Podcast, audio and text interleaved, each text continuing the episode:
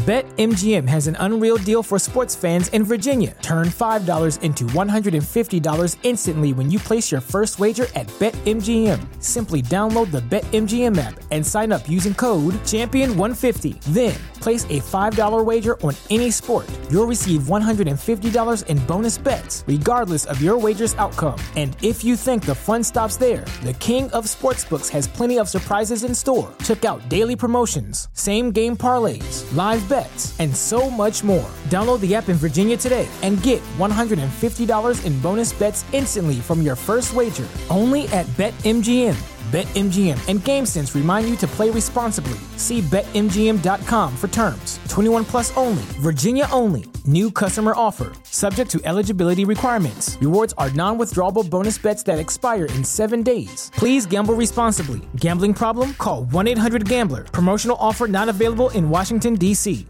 You're listening to a Weeby Geeks Network podcast. Welcome.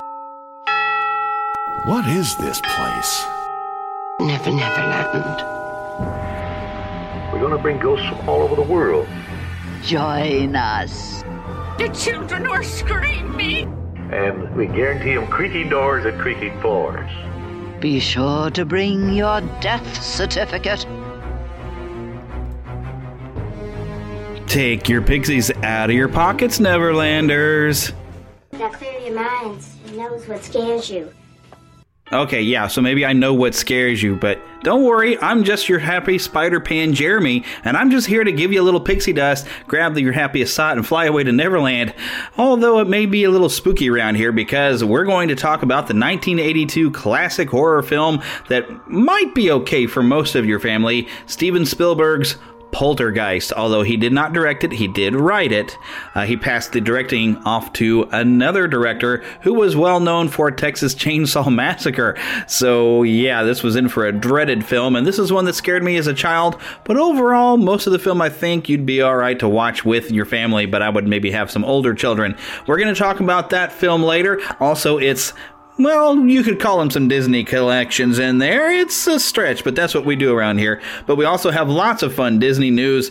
Pixie Heather will be here to join me to talk about Poltergeist. Unfortunately, Lost Boy Eric can't join me yet again this week. It's going to probably be like this until maybe December with my crazy schedule and his crazy schedule. But he will be back on the show, I promise you. But we have lots of fun to get to, so let's just dive right in, shall we?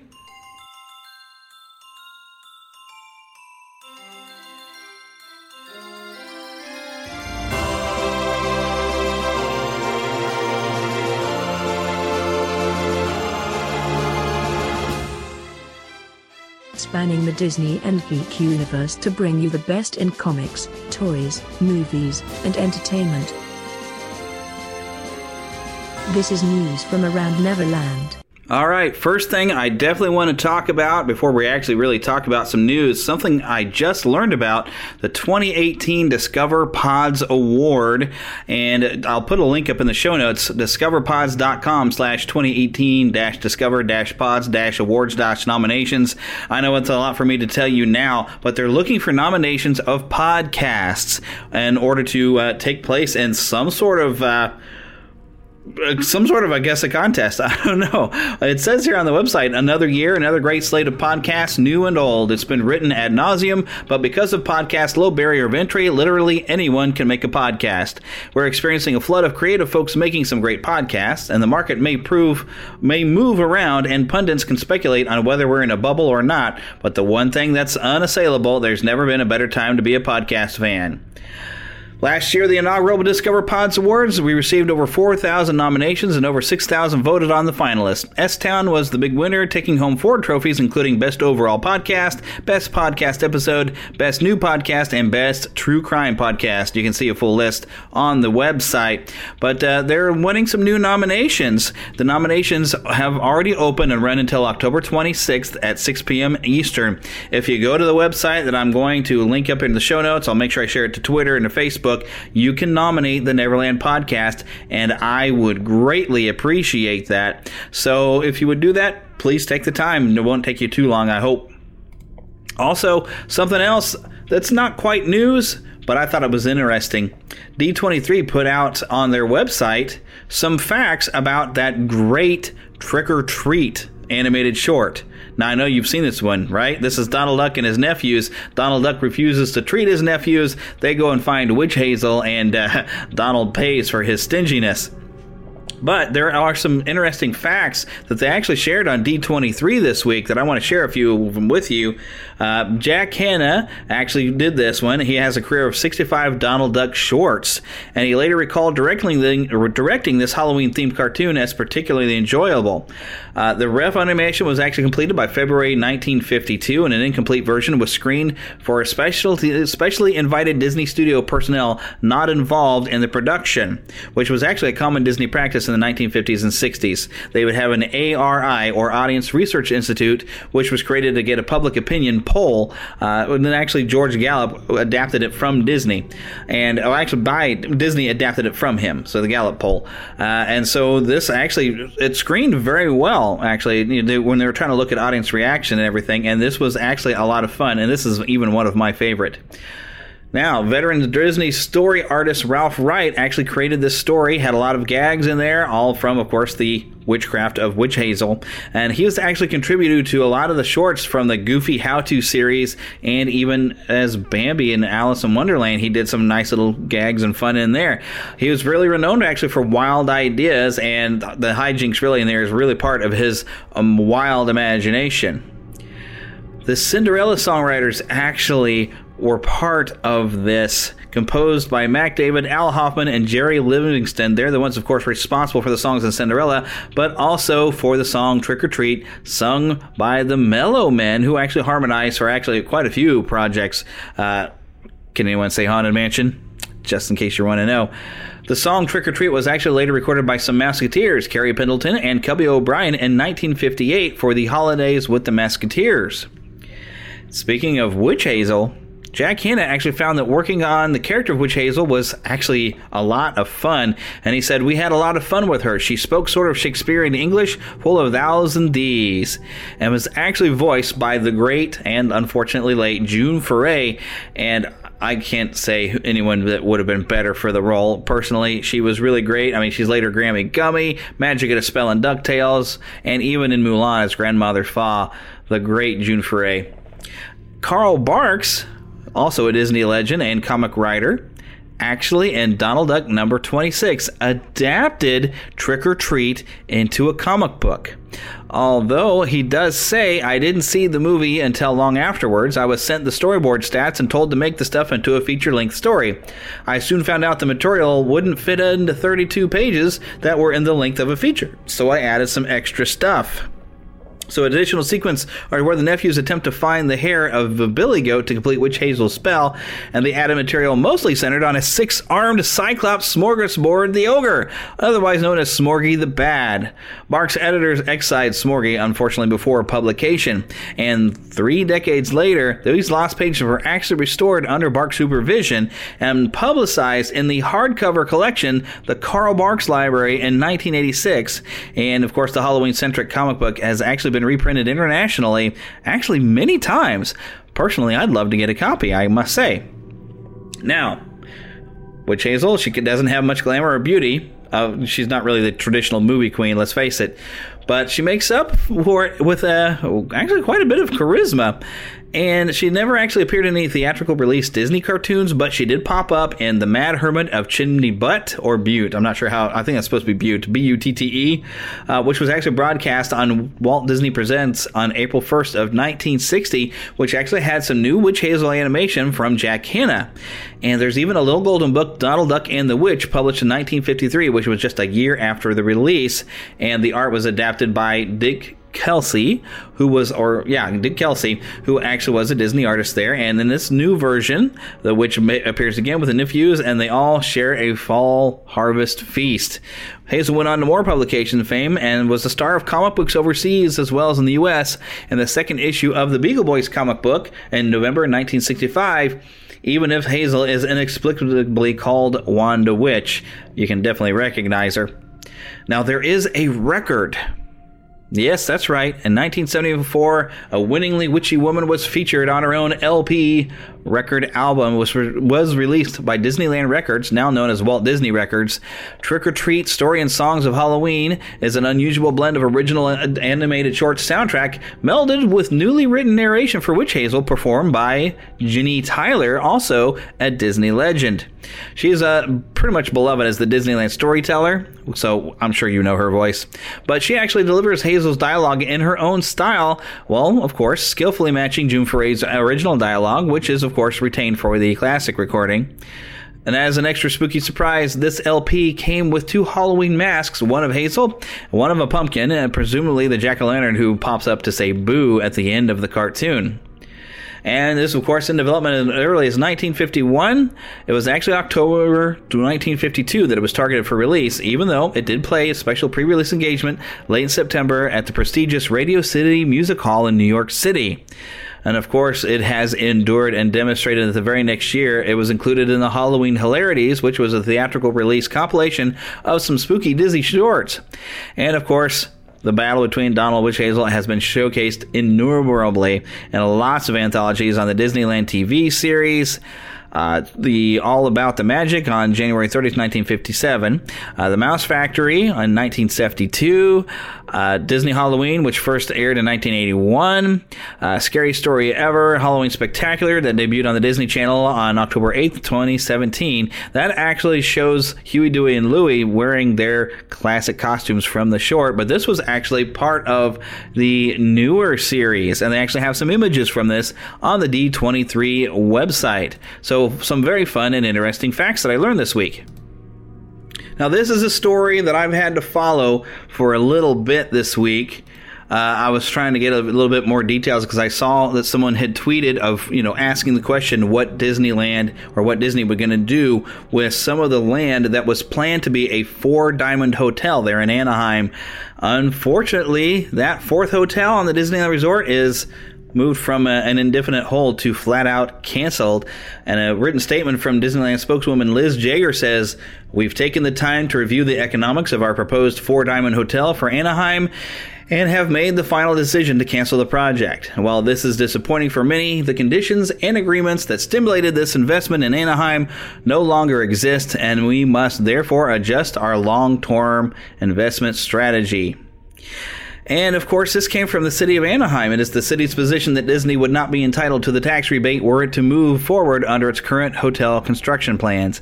I'm pretty sure that really had a lot to do with the decision to cancel this project, is no longer getting that tax break there from the city of Anaheim, which, in my opinion, might be a bad plan from Anaheim because the biggest part of their economy has got to be Disneyland and all of its resort.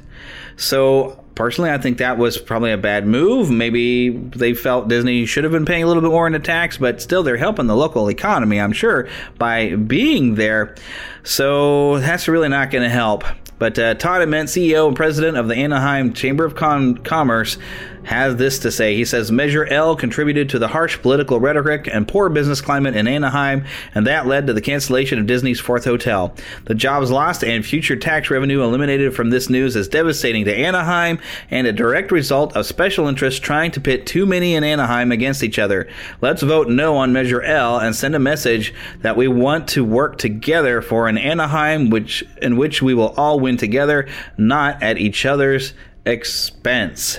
Now, I'm not exactly sure what Measure L details. If you happen to live around the city of Anaheim, apparently this is a big deal for you. Uh, so I think you probably should do some research if that happens to affect you. I have some other cancellation news, though, that you're not going to like. The Jedi Training Academy. It appears to be coming to a close at the Disneyland Resort although Disney's Hollywood Studios is keeping it. We have a Disney representative that confirmed that it will close. Uh, I did read from somebody who mentioned it was going to be around about November 4th, or at least early November. And Laughing Place even has a report that says at the Disneyland Resort, we continually refine and adjust our creative entertainment offerings while still preserving the guest experience. Star Wars remains a huge focus for us, and we look forward to the opening of Star Wars Galaxy's Edge next summer. Now, the the part of this that I wonder about is if they're just going to create a new version that's going to appear in Galaxy's Edge. But Galaxy's Edge takes place in the current trilogy with the First Order, and there isn't really a Jedi training going on. So I can see maybe Disneyland they're trying to get everything thematically to match up, and so maybe they don't want to have something of the basically prequel time mixing it with the sequel time. Know what I mean? So I have a feeling they're just trying to get that to work together in some fashion. Uh, I think you're going to have a lot of disappointed kids who never got a chance to go up on stage. Uh, in fact, it's some adults that maybe would like to have gotten a chance to go on stage, and we really never did. Uh, so uh, yeah, that's just, I don't think it's just sad all around, but I have a feeling Disneyland's going to have something special in Galaxy's Edge that'll be similar. So I think we are going to get to see something. Uh, I'm, you know, even though they get rid of something, doesn't mean there's not something new that uh, we're going to get in its place that we're not going to enjoy, right? So let's let's try to hold back the tears for a little bit, right? Now, something else I found over here in WDW News today is there's an overhaul, of course, happening around Spaceship Earth and some of the uh, the Tomorrow's World type of area or Future World it's part of a project called Project Gamma, and that's apparently what Walt Disney Imagineering is calling it. And this, of course, is this overhaul, and we're expecting it could take about two years. We're expecting it to close the ride in around early 2020 and then reopen at the park's 40th anniversary around the second half of 2022. That's exactly what we're expecting anyway. Uh, now, I don't know that we have a whole lot of details about the overhaul and what all is going to happen. I've heard something about maybe a new entry area, some changes for the unload, of course, you know. So I don't know exactly what's going on there, but uh, there will be some refreshment of some of the scenes. Uh, I expect maybe some new narration, a lot of changes. It's not closing for a while yet, but yeah, we're expecting it potentially could close for two years, but uh, I will wait to to worry about it. I guess and once we have an official word from the Disney company. This, of course, is from a news source, and WDW News today I think is fairly reliable. But now we're from the Disney Parks blog, and this is where we do get some reliable information. The Salt and Straw just opened in downtown Disney District at the Disneyland Resort. And this, of course, is the scoop shop from the Orange County Salt and Straw, a Portland based family run ice cream known for its taste provoking flavors. Now, you might remember me mentioning this a long time ago of all these weird flavors that somehow or another are uh, popular. Uh, you know. but you can get some interesting stuff. You can get some handmade waffle cones with some fudge and rainbow sprinkles. I mean, you can get some normal sounding stuff. It's just the ice cream that's really interesting. Uh, so I mean, you get some stuff. There's dandelion chocolate, sight glass coffee. Uh, there, you know, so there's some odd things kind of mixed together that wouldn't be too bad. But some other things that they mentioned on that first story a while back was really. Um, interesting, a very distinctive type of mixed flavors. But apparently, it's popular enough that uh, Disney thought it was worthy to bring in a uh, version of that to uh, Disneyland, downtown Disney District. So, somebody who tries it out, let me know what you think. Now, this is also very cool. Moving over to the East Coast, you might happen to know that there was a big hurricane that just hit Florida. Well, the Walt Disney Company is going to donate about a million dollars in humanitarian aid in supporting some of the communities that were hit by Hurricane Michael. And Bob Iger says, All of us here at Disney have the families and communities impacted by this powerful storm in our hearts. Florida has been our home for almost 50 years, and our contribution will support our neighbors as they rebuild their communities in the wake of this powerful storm. So we definitely appreciate uh, doing that. And uh, it does here on the Parks blog that in addition to Disney's donation announced, contribution contribution from Disney employees are eligible to eligible relief and recovery organizations will be matched dollar for dollar by Disney employee matching gifts, which is a program of the Walt Disney Company Foundation. So they're doing initially a million, but it'll be more depending upon how much the cast members and employees of Disney also donate. So that will, of course, go over very well and be very helpful, I'm sure, to all the victims. And we are thinking of you and hope you get all the help you need to rebuild. I mean, this so soon after having just had a hurricane hit down south. This is very, very devastating. Well, after some bad news, it's nice to get to a little bit of good news. There's been an Ultimate Disney Christmas Time package put together that you might be interested in. It's a four day theme park tickets with park hopper options, and this will be at the Disney Deluxe Villa Resort hotel when you're going to check in December 17th, checking out December 22nd. It's a five night stay at Disney Moderate or Disney Deluxe or Disney Deluxe Via. Uh, so there is some options there, but you're going to get exclusive nighttime access to Toy Story Land on December 17th. You're also going to re- get to celebrate the season, of course, at the very Mickey's Very Merry Christmas Party on December the 18th. Exclusive nighttime access to select Disney's Animal Kingdom attractions on December 19th.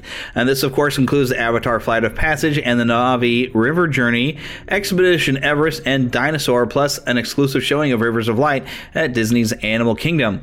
Then you're going to get an exclusive early morning access to shopping at World of Disney over at Disney Springs, and also the Christmas Tree Trail Experience on December the 20th. Uh, you get to have some hot chocolate and some cotton candy, so you can sugar up. That way, you can also enjoy an exclusive holiday themed buffet dinner at Epcot on December the 21st. Now, of course, theme park admission is included with this package, and so you can uh, go and check out the Frozen Holiday Wish at the Magic Kingdom Park, and of course, all the fun activities and all the other parks. This, of course, runs this this can be booked from October 22nd to 22nd. Now you can get this package starting at $175 per person per night for a family of four in a garden view room at Disney's Port Orleans Riverside Resort, and that's a total package price of $3,500 but uh, price based on two adults, one junior, one child, of course. Uh, there are some varieties on where you want to be able to stay, but this is a very nice package. Uh, I would contact, of course, your travel agent or get a hold of the Walt Disney Travel Company to ask about this. This does sound very cool. Uh, it's definitely, if you want to have a big holiday and you've got the money to spend on it, or some room on your credit card, uh, I would definitely check into this. Of course, I'm only a family of two, but I suppose we might, you know, team up with another family of two. Maybe. I don't know. All right. Speaking of a long distance journey, anyone feeling like going to Disneyland Paris here in 2019? Because there's a lot of new and returning experiences actually starting here this holiday season.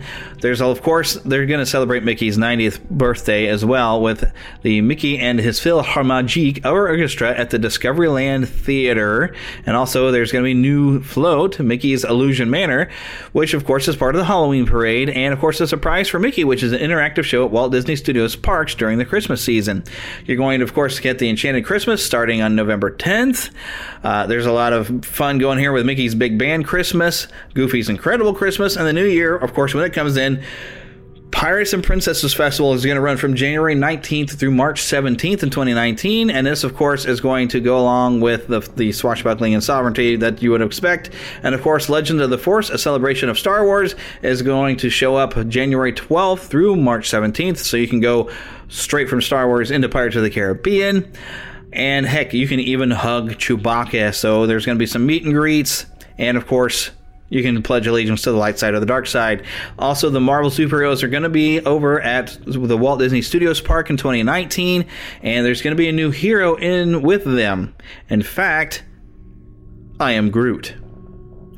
That's right, Groot, Spider Man, Iron Man, Captain America and more of the Avengers will be there in Paris.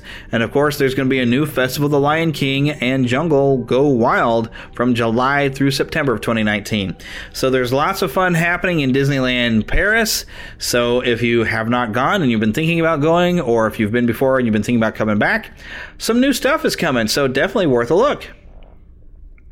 One other sort of outside Disney news to tell you about James Gunn, of course, we know that he's been fired from the third Guardians of the Galaxy, but Warner Brothers took an eye out and uh, looks like he's probably going to be writing and directing the sequel to Suicide Squad, which I've got to say is a pretty good idea. We already know he can take a band of rogues and make them into heroes. Now, there was some split decision on whether or not Disney should have fired him. I completely understand Disney's point of view as far as not wanting to be connected with uh, the, some of the comments he made. That's very non Disney. So you know that's that Disney has to do what they got to do. I, I don't think it means that Disney will never work with him again. I'm sure eventually uh, they'll bring him back around for something. But this was a pretty smart move to while he is available, Warner Brothers to start talking to him and get this moving into the direction of a Suicide Squad film. Uh, very very smart move. So I you know as much as I thought the first Suicide Squad movie was just okay. This may make a Suicide Squad movie that uh, I'd be interested in viewing. All right, y'all. One more time. It don't matter what you look like. It don't nobody gonna sing with me. Okay. The Neverland Trailer Park. All right, now the trailer for the trailer park is really just a teaser, and really it's just music other than getting to hear Frank Welker's Cave of Wonders voice again. So I'm not going to bother playing the audio because it's pointless. But Pixie Heather came in here to be able to uh, talk about this a little bit. Hi. Yep, and uh, I mean, it sounds. It looks good. Like, um, I, I you know, it, it kind of definitely is like a, a teaser, kind of like you know, here we see the desert, and here we see Iago flying over, and you kind of setting the scene. Um, and then we see, of course, the Cave of Wonders briefly, and then it ends with Aladdin reaching for the lamp. yeah, that's about it. So it really didn't show us anything because the real question, Will Smith as the genie. Yeah. Is that going to be worth looking at? Uh, right now, though, we did uh, Billy Magnussen as Prince Anders. I have no idea who in the world that is, but I guess we're going to get to see some princes. Naomi Scott playing Jasmine, Nasim Pedrad playing somebody named Dahlia. Mena Massoud, we get to see him as Aladdin. Uh, the the costume, I mean, it looks uh, very uh, it resembles uh, something cartoony about his costume. It just doesn't look like normal clothing. He look he looked like he's in the musical. I don't know. It just had the Broadway look. Which I mean, this is the musical. There, all the songs are going to be there. Yeah. So, you know, uh, Marwan Kenzari as Jafar. I think we did get to see him because we do see somebody in this goofy kind of pointed Arabian style hat. I guess I missed that. Yeah, he's kind of all over on the far right when you see him going into the Cave of Wonders. The Cave of Wonders is not animated. Uh, I I guess it would Which have is probably okay because Yeah. in real real action, like real life, it might wouldn't not have done looked that. very Yeah. good. Yeah. Uh, Naveed Nagab. Nagab, you have to forgive me on this name, Nagaban, but he's playing the Sultan. We've also got somebody named Hakim. We got Ali's servant. Uh, so, you know, this is coming out there. Guy Ritchie's directing this thing. It was written by John August and Guy Ritchie. Now, Guy Ritchie, you might be familiar with his name, and uh, I don't know that he's really done anything that I was that impressed with. I mean, he did the, the Sherlock Holmes remakes with Robert Downey Jr., and I mean. So he can do some fun, kind of fast paced, just action and just lighthearted fun. But, uh, you know, he's done a lot of things. Well, The Man from Uncle, I don't even remember if that movie came out. I remember they were making it, but I guess we didn't see it. Oh, look! Rumored pre production on Sherlock Holmes 3. I never saw this the uh, second one.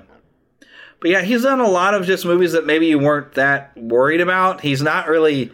Sherlock Holmes are probably the most notable of what I'm seeing here. Yeah, I, so I mean, he's he's not. I think he first came to fame because wasn't he briefly married to Madonna? Oh, I don't know. Yeah, I think that was the thing that we first learned about him, and so uh, he can do some fun movies. Well, I think so. it, I mean, I think it's worth a look. I didn't see Yeah. anything that would turn me off. Um, Well, they've turned off Terry Rossio. Now, Terry Rossio is one of the original writers for the Aladdin animated film, and he's also done some work on the Pirates of the Caribbean films. And uh, he's actually pretty upset.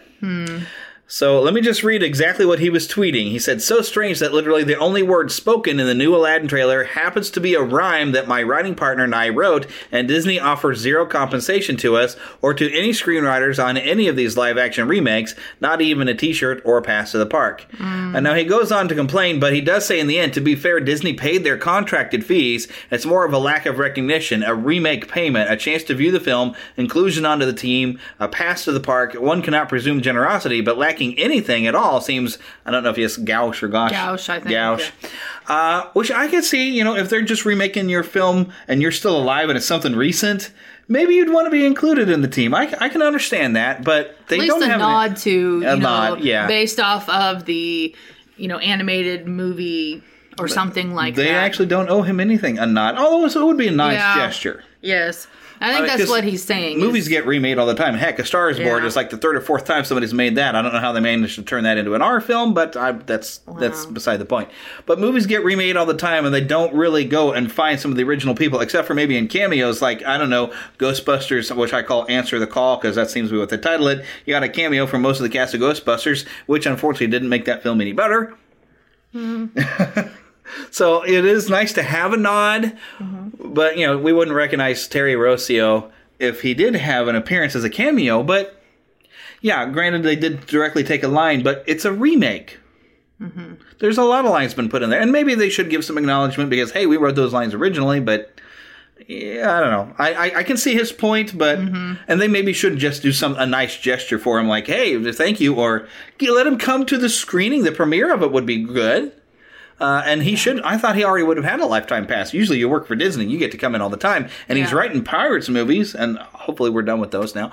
But, but you know, so I'm sure he still, you know, has some sway to get in the park. I mean, we're not familiar with his name. You know, it's not a household name, but but overall, I'm I'm my jury is still out on this one. I mean, I I want to see it. Yeah, um, I'll I'm go. Not, I haven't been turned off from it, so yeah. I mean, we can. That's what we can say. We haven't been turned off. But I mean, I I'm I'm fine. I think you know we'll be it'll be we'll go and we'll enjoy and. Um, we'll just have to go with just expectations of seeing it as it is and not Yeah. what we would like to see it as. Or we've seen every Disney remake, I guess, so far in a theater, like opening weekend. have we? Yes, we have. And this one's actually coming out on our anniversary, 16 year anniversary. Hmm. So, as an anniversary date, we'll go see the live action Aladdin and hopefully just have a really good time. And hopefully, Will Smith makes a fantastic genie. It's not Will Smith playing Will Smith playing the genie.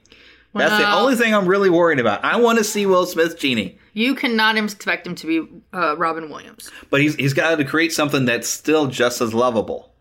And I think he can, but I want to see what he did. So that the, the entire movie rests on what Will Smith is capable of, of doing as the genie. Hmm. I mean, frankly, because the reason why the first one, the first one's got a good story, but Robin Williams carried that movie. That is a Robin Williams movie, that original. Okay, well, So I'm not arguing. You really, I mean, and on Broadway they've got a guy who apparently is fantastic. Mm-hmm. And I hope maybe Will Smith, for you know a little bit of inspiration, maybe went to go watch him. And even in Disneyland, which I really wish I'd have gotten to see their stage show of Aladdin, they always had a great person as genie that was super funny. So there's a lot, there's potential that somebody can be good, but you know, being on stage and seeing in a theater, there's just that little bit of a mental difference. yeah. So Will Smith has got to be hilarious in this. And I think he can be. He can be really funny. So it could be, but I'm afraid of what if it isn't, you know? Well, and it might be kind of like, um, you know, like our change in the Joker. Like we're so used to Robin Williams, this may be different, wait, wait, but wait. just as good. The Joker? Well, okay, so like you know, we have Jack Nicholson's Joker, okay, because you and then we have Heath, okay. Heath Ledger's Joker, and like those two, you can't But they're- compare they're both them. good. They're both good, Yeah. but you can't compare them to each other. So that's that's what we might Yeah. see. I was wondering where you're going with that because you had Joker and Robin Williams, and I was like, what? Oh. Robin Williams would make an interesting Joker. He would have been good. He would have been really cool. He would have been really off the wall. Yeah, there were some rumors at one point they were talking about him being the Riddler. That'd have been kind Oh. of cool. I oh okay. So here's a little Robin Williams trivia, and I don't maybe you already knew. I was watching um uh, Baron The Adventures of Baron Munchausen. Baron Munchausen. Munchausen. Isn't he the moon in that? He okay. So yes, he is in the film. He is the King of the Moon, Okay. but he is not. He's not in the list of the people. He's not credited. Really? No, he's not credited. Why? When you see it says uh, King of the Moon, it says Ray Day Tutti or whatever, and I was like, what is that? Well, when the the King of the Moon shows up, he introduces himself as the god of everything, and so that's what it is in Latin or whatever. Ray Day Tute? Tute, yeah. And so anyway, but he was a last minute throw in. They kept trying to find people to fill that role, but people didn't either didn't want it or they didn't think it fit. And so he just kind of happened into it at the last minute. But he is not credited, but he is the King of the Moon on And he's Adventures of fun. Baron I haven't watched that movie in a long time. I think I've only seen it once. But he's fun. He is. He's fun. It's, He's it's, fun in everything except for when he plays scary parts because he has done that before too. Mm-hmm. But speaking of scary parts, uh, it's time to move into Scary Zone. To Disney and beyond. The house looks just like the one next to it. And the one next to that. And the one next to that.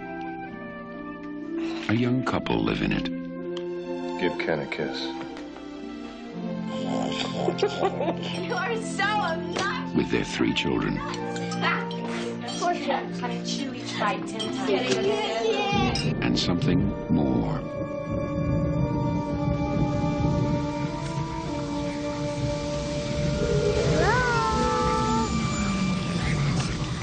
They're here. Sweetie, remember last night? Do you remember when you woke up and you said you were here? Uh-huh. Well, who did you mean? Who's here?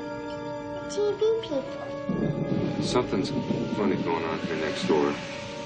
Something, uh, We were wondering if maybe you had experienced any disturbances lately. What kind of disturbances? I don't know what hovers over this house. I've never sensed anything like it. That thing is in there with my baby. There are hundreds. Now Steven Spielberg crosses a frightening new threshold into a world within our own. Its form is revealed. What is it? Its focus is clear.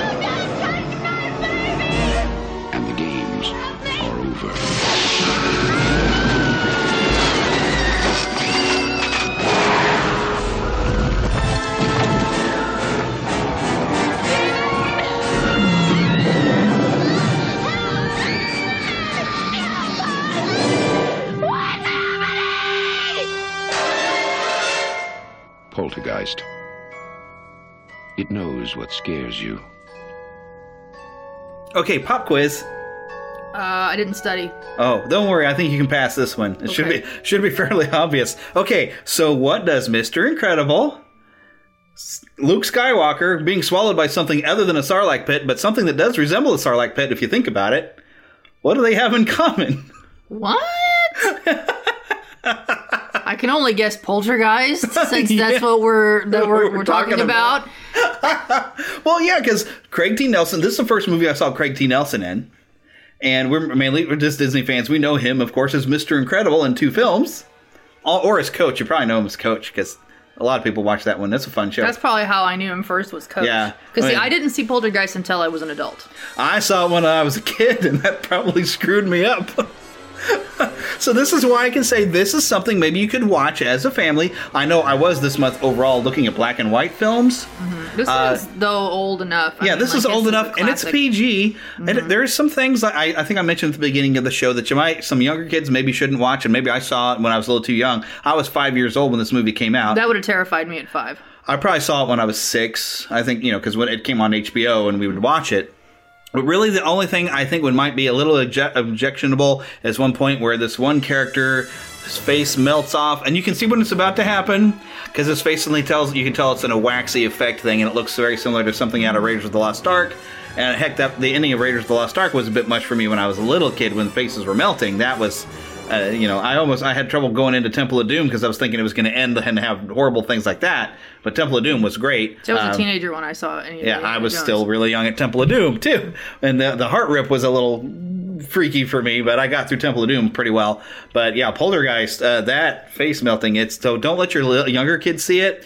But if you have older kids, I say if your kids are around ten years old, you could sit with the family and still watch this and have some good funs because really this is nine hundred ninety nine happy haunts, and there was room for a thousand. So the last one that moved in, unfortunately, was really ticked off. That's a stretch, dear. Not that ain't a stretch, but there is a stretching hallway.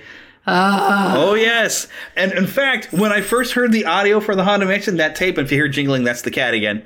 You never. I've already mentioned when other Pixie Heather joins me, the cat has to come in too, otherwise the cat'd be crying at the door. But when they talk about the stretching room, because I had not seen the Haunted Mansion, I had seen no pictures, but that, that Ron Howard, Thurl Ravenscroft recording, when they talk about a stretching it in a gallery, I thought it was a long hallway gallery, and I had pictured this scene from Poltergeist where the hallway stretches, which is actually really, just mainly a really good camera trick. Uh, as the mother Diane tries to run to go and try to help the children that are being sucked into something that does resemble a Sarlacc pit. I hadn't really thought of it before, and even a tentacle I thought comes you were out. talking about the tree. oh no, that the tree doesn't look like a Sarlacc pit, but that thing in the wall does. Yeah. So overall, now this movie basically is built on the premise that you don't really find out till the end, and so potential spoiler warning. Well, I won't say why things. Well, I, we're going to have to get into it by the end, but Mm-hmm. There's basically they've been living in this house for over five years. There's a family, the uh, Freelings, and something weird happens one night. Now this was back. You have to explain if your kids are going to watch this with you. You may have to explain them that we used to have like three major channels, whatever you know, and Yeah. channels would sign off at night, Mhm. and uh, they'd end with the national anthem and some patriotic imagery, and then we go static, which you don't get a static screen anymore. Now your screen is just part of black on an HD TV. You won't. You don't see a static Yeah. screen anymore. But when these I was days. a kid, I actually stayed up late to see if it would do that, and then it got the color screen and a beep. That's what yeah. I got. Yeah, some some stations would do that, but a Yeah. Mm-hmm. lot of times it would go to static. But uh, and basically, if there was a channel you tu- turned your knob to that didn't actually exist, you'd get a static screen.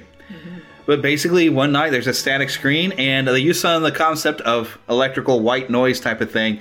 That little Carol Ann, this little five year old girl, five year old girl, Heather O'Rourke, that Steven Spielberg discovered and decided to put her in this film because she's She's super cute. she's super, she's adorable little girl, very and she's innocent very natural. looking. Very yes. But she hears something from the TV downstairs and gets up and goes and here and she starts talking to the TV like there's people in the TV. So and that just kind of beginnings. That's like the set of like the opening scene, and everything seems okay, but then it happens again, and something nasty comes out of that TV, and it's really neat because it looks like a Raiders of the Lost Ark drawn animated effect. Just like this hand reaches for her and makes me jump every time. Just ah, this hand comes out to get her, and then goes up into the wall and that's when everything goes really super wild. And uh, this is so. They're here. Yeah, that's where that that line became famous. There's also uh, you know, a few other lines that really became famous from this. But so little Carol Ann has been kind of communicating with these voices, which we find out later that it is there's a whole lot of ghosts in that house. And at first they're during the day they they're pranksters. They that's why I compare it to the haunted mansion because they pretend to terrorize. They don't actually do any harm. They'll scoot Slide chairs, chairs, around, around, slide chairs around, stack them and things. stack them in weird pyramids, and it's enough to well, it'll give you a start. Well, it's like it starts But with the classic poltergeist. Like if you if you knew anything about poltergeists, you know, like they they move things around in your house, and that's the way it starts. Is just a simple little, you know, we're gonna mess with your stuff type of thing. Yeah, and but they seem like they're just prankish. Mm-hmm. I don't. I, the, most of the ghosts seem to be they they pretend to terrorize. They're not really meaning really harm.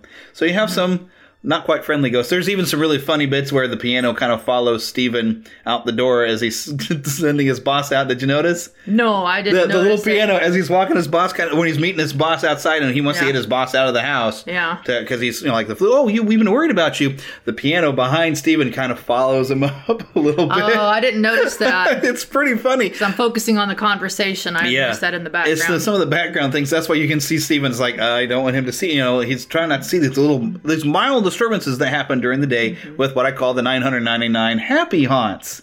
But of course, there's room for a thousand, but that thousandth one came in and it is ticked off, and it sounds like a cat in the background. yeah. Uh, the ticked Studio off mascot. one.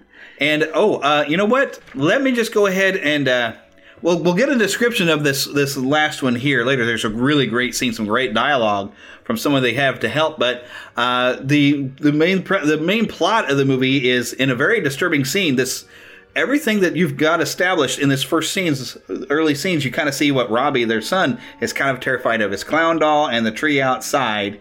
And it's we're getting the premise that it, it knows stuff about you.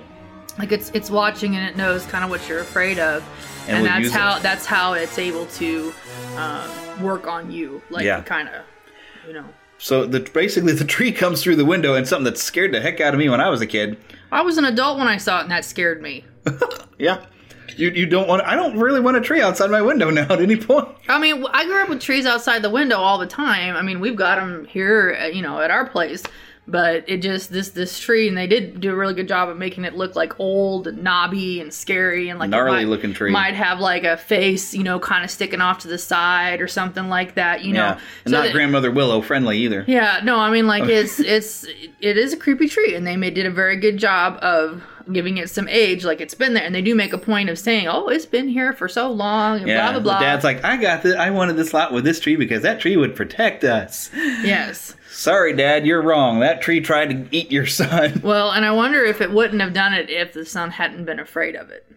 Well, no, that's why the poltergeist used it. But what's interesting is you have, and it's going to be later called the Beast. There is that one that it's it's clever when you go back and watch it because you can definitely see the difference between what I'm calling the 999 happy haunts and the one because it distracts the parents away so it can do what it wants, and what it wants is little Carol Ann. Which the only reason we get for maybe that is Carol Ann was born in the house, and she seems to be uh, like a life force in the house that's kind of attractive to the uh, the departed, we'll say. And uh, of course, they go and they try to get some help, and there's this really really great scene where, and it's creep, and oh, it's it's kind of sad because you hear Carol Ann, and they they don't know how to get to her, and she's being chased by this thing. And mm-hmm. it's kind of it's because she's such a sweet little girl. You're like, oh, poor Yes. little girl. So there's this really great scene, and I have some clips, so we're gonna listen to it real fast. Are you with us now? Can you can you say hello to Daddy?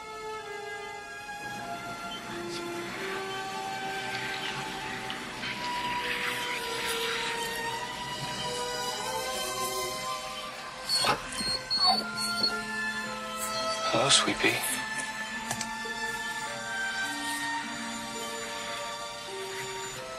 It's Mommy, sweetheart. Hello, baby. Can you see me? Can you see Mommy?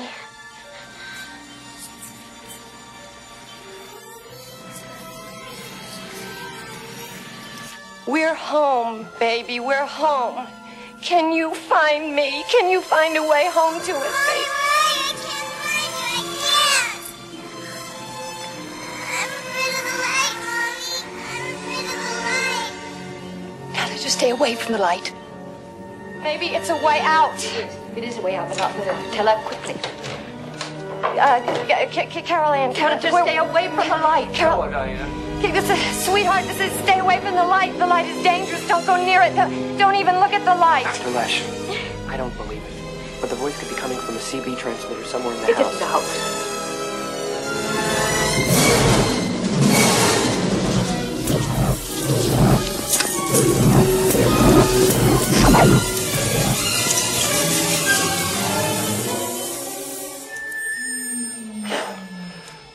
hell is this?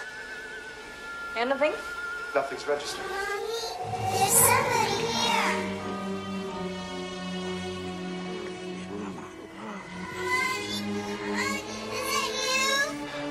Oh, it's not mommy. Is it Dr. Lesh? Who's with you, baby? Who's with you? God, oh my God, my baby. No. Shh.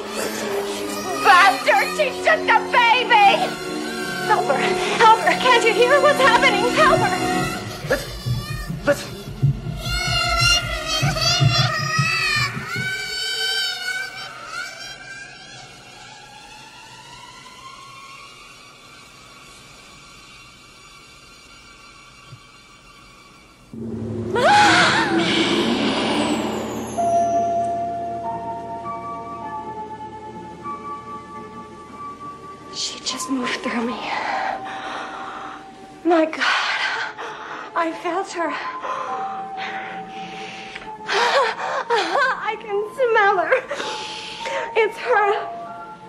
her. I smell my clothes. It's her. She's all over me. It's her. She's My God. all on me. It's her. I felt her. It is, it's her. It's her. It is. It's. It is. It's my baby. It's my baby. She went through my soul.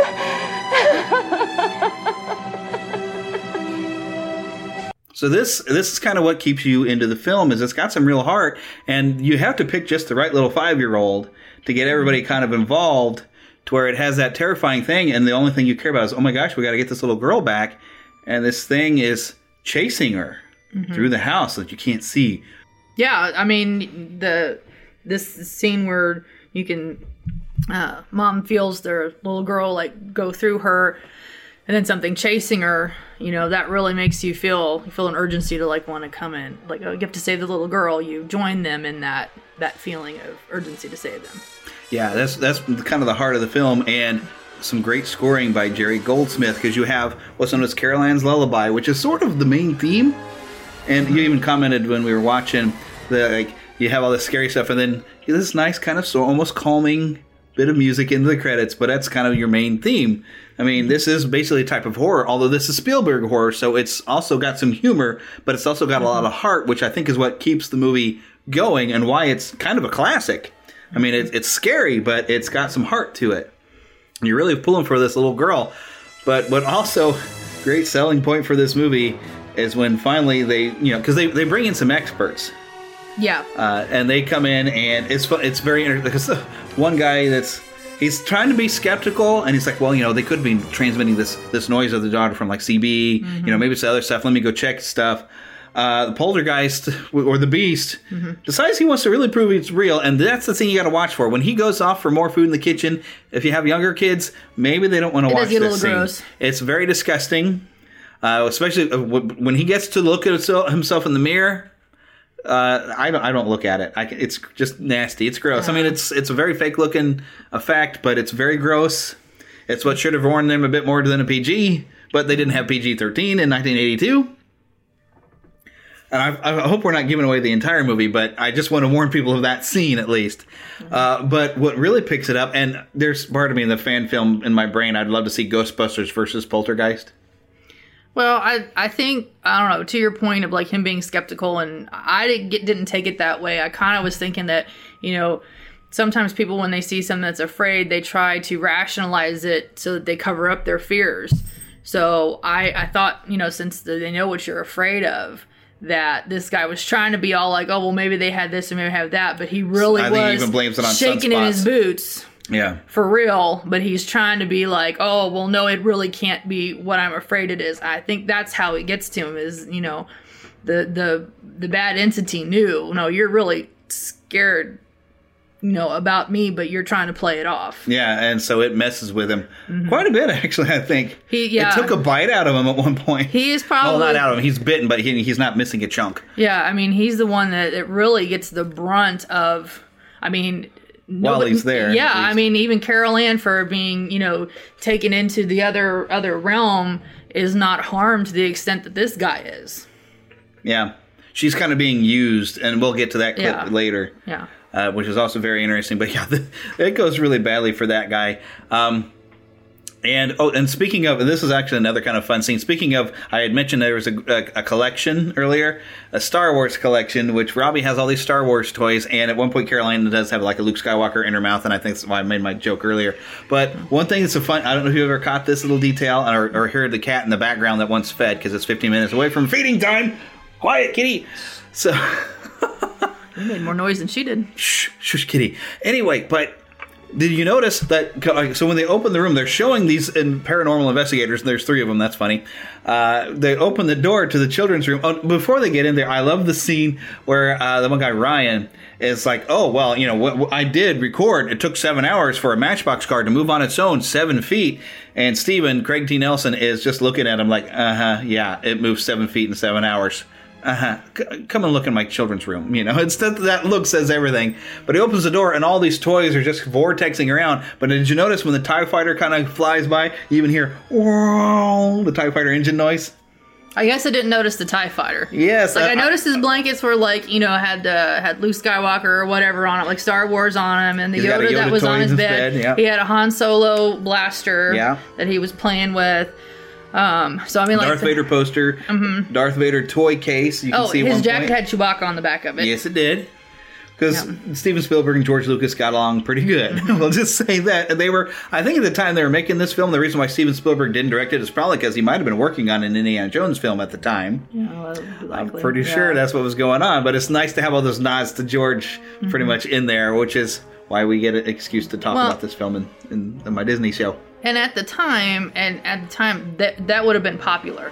Like I mean, Yeah. this was a reality for that time. Kids, loved would Star have Wars. that Star they would Wars. have that kind of stuff. Mhm. So it it is like it's it's it was set in that time of day. Like it could happen today. Yeah. Which I mean, You'd have a Ray toy hanging out of Carol Ann's mouth. well, uh, yeah. Well, Carol Ann's kind of odd. Like she's got the little baby whose head got popped off or Yeah. whatever, and she. Well, that's just cute child. Yes, I love that. It's not. It's not like a yeah. I cut my head like uh, you know Addams Family or anything like it's just that. It was dolly. just she don't care it's broken. That's Yeah. her dolly. yeah. Yeah. Well, we did too. Like we had you know toys that we You break it and you keep it. yeah it's yeah my just toy. yeah because it's it's your toy yeah. Yeah, and it's fun to have that sweet little scene, which is almost giving a hint to what's going on when they, her, her canary dies and they bury it in the garden, Mhm. and then the dog disturbs the grave. That, that actually gives away the story of why this all happens a little bit. Well, did you notice when they were digging for the pool, the box gets dug up? Yeah, The canary box gets yeah, dug up. which shows you the further disturbance because really this one eight-year ghost seems to be mad at the fact that. Uh, well, I guess we're spoiling a little bit. That uh, the conclusion is that there, the realtor, the people who own the land that was making this thing, that Stephen works for the guy, said he moved a cemetery to build the neighborhood and he's about to move another cemetery. You come to find out he moved the tombstones and he left the bodies, Mhm. which really upsets this one particular ghost. Which they, the three experts, after they see something, even come down the stairs and they've seen some serious, they've seen stuff that'll turn you white. Uh, they call in the expert, and this is like the coolest, weirdest, creepiest little character you've ever seen in a movie. She's like the penultimate, like supernatural, like psychic character. They should have given her a cameo in Ghostbusters two years They later. should have. She'd have fit right in. Yep. Oh yeah. Could've let her play Her and Egon could have had conversations. Yes. Even maybe maybe could be the same character would be Mm-hmm. awesome at her point. Even though it'd been funny even to have her as the librarian. I, Yeah. I love the woman they had play the librarian. She was so funny in that, you know. You yeah, well, you couldn't have had that character being. It would have to be a totally different character because otherwise she wouldn't have been Yeah. freaked out about it all. Yeah, if it was the same character, but at least have the actress would have been fun. Uh, but I have another clip where you show exactly why this character is so good. When she gives the description of after she's explored the house, she knows exactly what's up and tells the the mother the uh, rather frightening truth. No. Hold on to yourselves. There's one more thing. A terrible presence is in there with her. So much rage, so much betrayal. I've never sensed anything like it. I don't know what hovers over this house, but it was strong enough to punch a hole into this world, take your dogger away from you. It keeps Carol Ann very close to it and away from the spectral light. It lies to her. It says things only a child can understand. Has been using her to restrain the others. To her, it simply is another child. To us, it is the beast.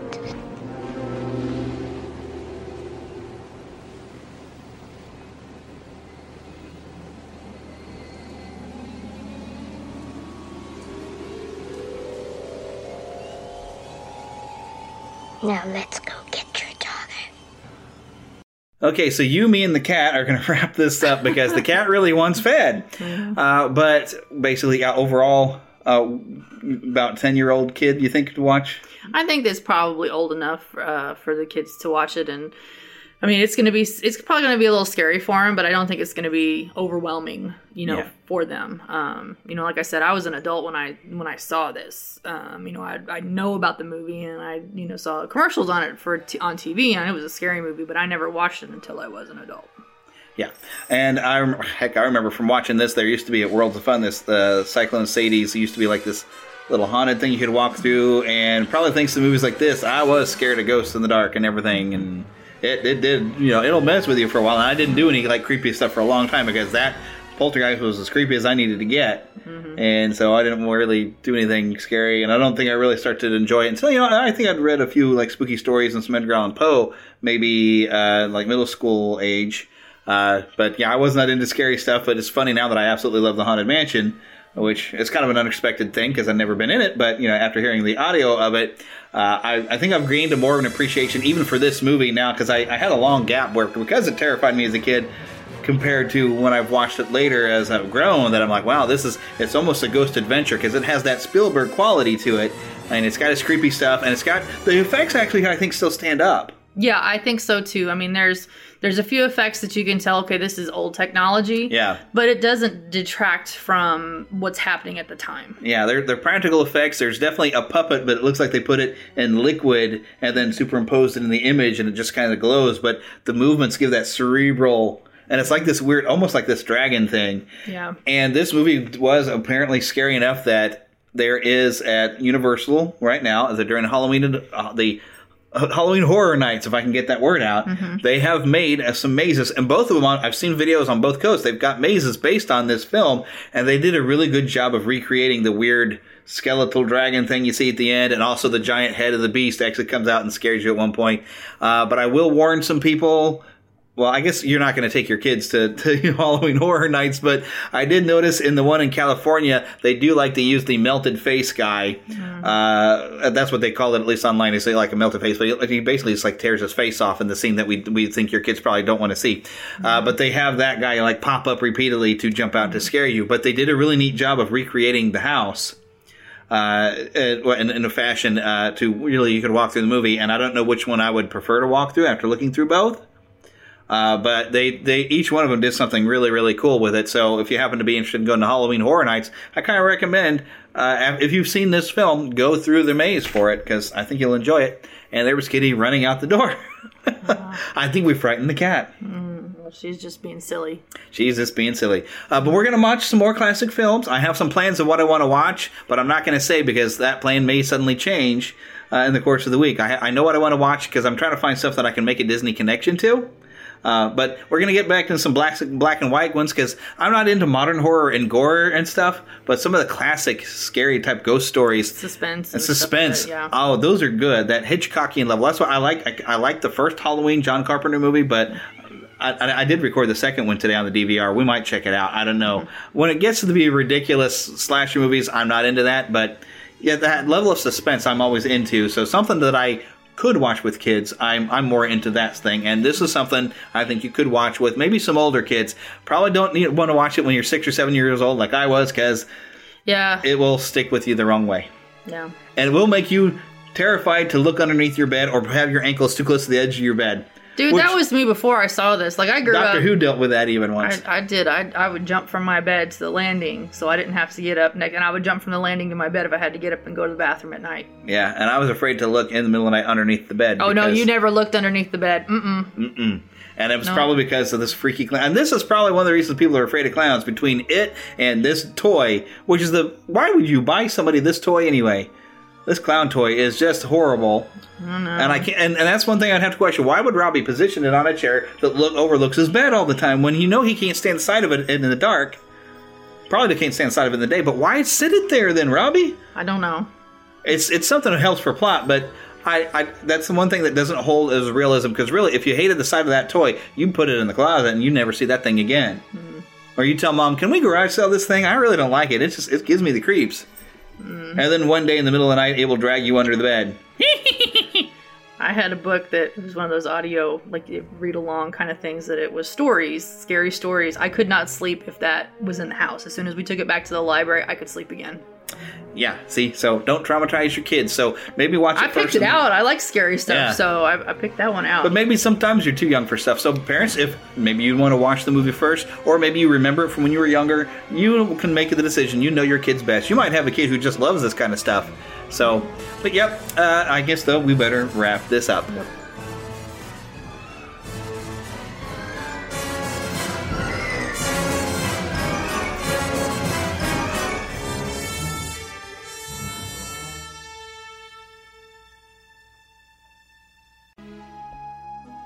Thank you for listening to the Neverland Podcast. We invite you back next week for more fun and adventure. Until then, remember to keep a pixie in your pocket. It's that young at heart, positive attitude that you can share with others. And remember to visit our website at neverlandpodcast.com. There you can find links to our news page, our shop, our contact page, where you can easily send an email to podcast at neverlandpodcast.com. You can also find our Neverlanders page, where you can find out how to become an official Lost Boy or Pixie, because girls are too clever to get lost. Become a real Neverlander. Please feel free to leave us a voicemail at 816 226 6492. And be sure to follow us on Twitter at NeverlandPcast. And like our Neverland Podcast fan page on Facebook. We also have a group on Facebook for you to join. We also appreciate your support to keep the Neverland Podcast up and running. Visit patreon.com slash Neverland Podcast to donate to keeping the pixie dust alive. Copyright content featured on the Neverland podcast is copyright of their respective creators and used under fair use license. All original content is copyright of Blue Band Productions, and a very special thanks to Yeehaw Bob Jackson at yeehawbob.com for our new ending music. God, God bless. Yeah! Hello, everybody. This is Yeehaw Bob Jackson. Neverland Podcast, we love you. Neverland Podcast, we love you. Neverland Podcast, it's true. Neverland Podcast, we love you. Yeah! yeah!